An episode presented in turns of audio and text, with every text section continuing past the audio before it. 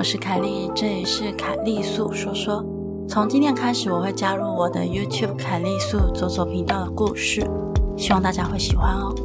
今日左左故事，真实灵异恐怖事件，大家留意到了吗？在鬼门关前最后一抓，嘉义最阴的蓝潭水库鲤鱼精传闻，生灵勿近，逢人必抓。希望你的耳朵能带你感受到毛骨悚然的氛围。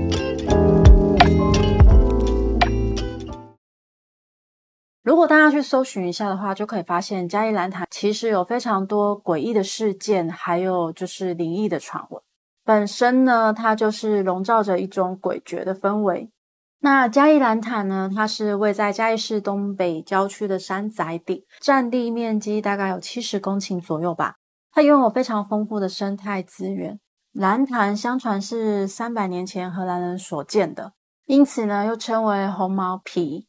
日治时期呢，日本人在这里筑坝，作为自来水厂的储水池，沿用到现在。那据消防局统计呢，累积到二零二零年为止，在兰潭死亡的人数已经达一百四十四人左右。这里虽然风景优美。但却流传着很多令人毛骨悚然的传闻。最有名的传闻应该就是鲤鱼精抓交替吧。像戏说台湾也有一集，就是根据兰潭的鲤鱼精的这个传闻呢，拍出一集兰潭抓交替的故事。那据说兰潭底部住着一条巨大鲤鱼精，那只要有人在兰潭里面钓起一条大鱼的话，就会发生一起溺水事件，一鱼换一人这样子。因为人家说呢，那些大鱼呢是鲤鱼精的手下。那如果你抓走一条鱼，它就缺一个人，所以你他就必须要抓一个人来补那个缺。这样，在兰潭呢就有发生过几件令人印象深刻的新闻事件。最让人家深刻的就是一九九八年，有一位妈妈她带着两个小孩在兰潭的水边，以及二零一九年有一对小情侣在那边离奇的毙的案件。在一九九八年的时候，这一个母子情深案当时令人印象深刻。这件事情就是二十四年前，有两名游客深夜前往南潭附近夜游，那他们就是在湖畔旁边看人家钓鱼的时候，突然就听到不远处隐约传来孩子的哭声。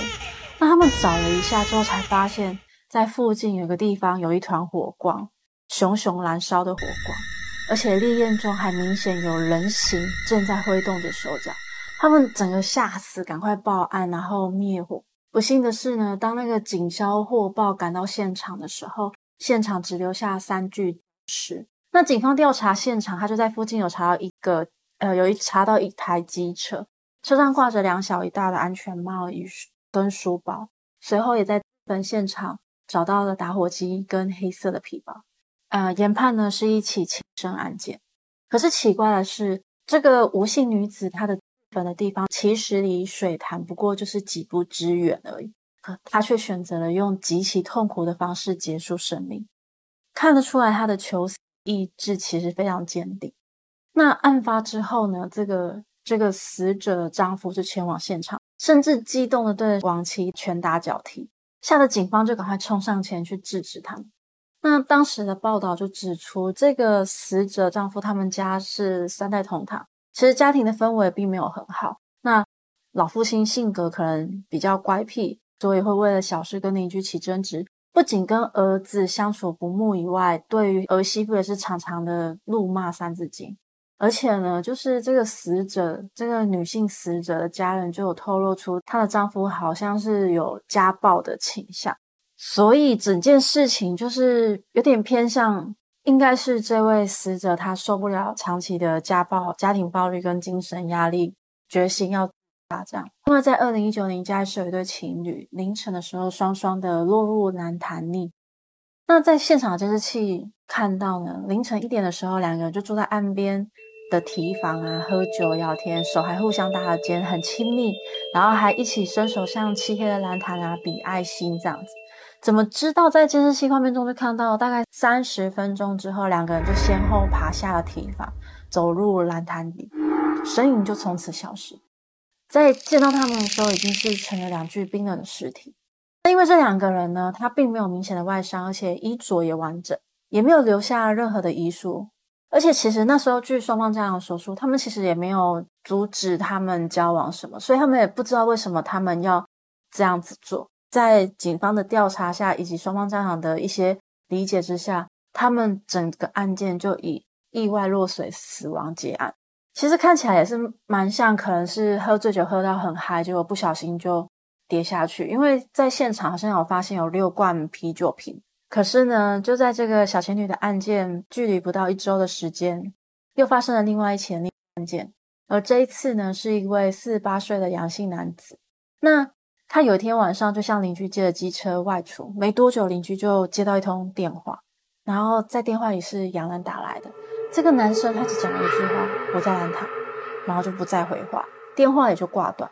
那邻居想说：“哇，天啊，该不会有事情要发生了吧？”就赶快跑到兰潭去找人。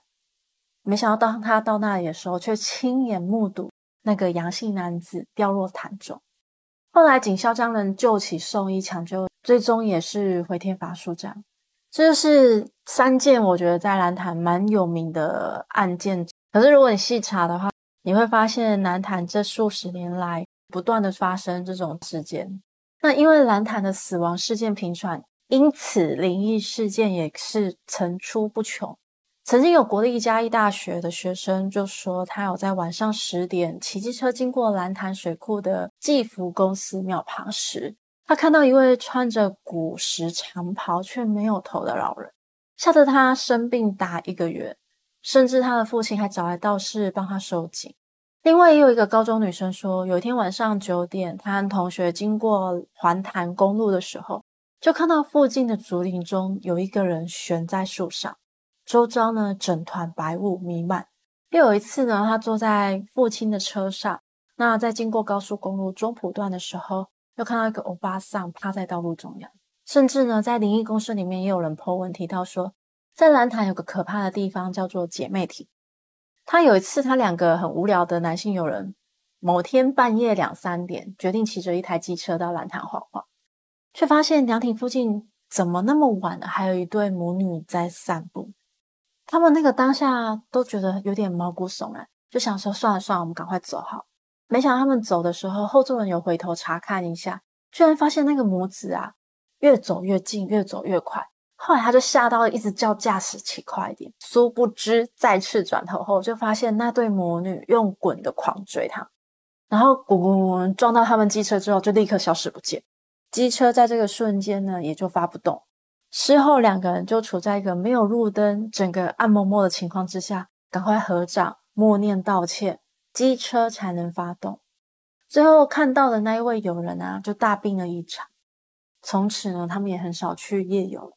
诸如此外的鬼故事其实很多，大部分都是看到白雾啊，看到奇怪的人影啊，甚至有警察说，如果他半夜去巡逻的时候，只要在潭边看到有一动也不动站着的人影的时候，他都会假装没看见，怕过去之后会遇到什么奇怪的事情。那当然，更多人说的就是在那条兰潭公路上鬼打墙的事件，比如说只要十五分钟的车，他们硬是绕了四十几分钟才出来。不过呢，也有消防员表示说，他有曾经就是潜入那个潭底。说实在话，那消防员真的是蛮勇敢。他下潜深度大概到七到八公尺。他说潭底的能见度非常不高，而且水草丛生，水的流动度也非常的低。所以溺水的人可能因为不会游泳，然后一旦被水草缠住，就会因为挣扎不断吃水，因而造成窒息，最后沉入潭底而亡。所以呢，他认为这种灵异传说纯属只是无稽之谈。不晓得大家听完之后，觉得对于兰潭死亡案件频传，以及后面带来的这么多诡异的灵异传闻，到底有什么想法呢？我也曾经去过兰潭一次，不过我是在白天去的。去的时候真的是蛮容易就跨越一些障碍到潭的边边。那附近也很多标语，甚至也很多救生圈。整体来说，就是有一种压抑的氛围。那如果有曾经在蓝潭附近遇见可怕经历的人，不妨留言跟大家分享一下哦。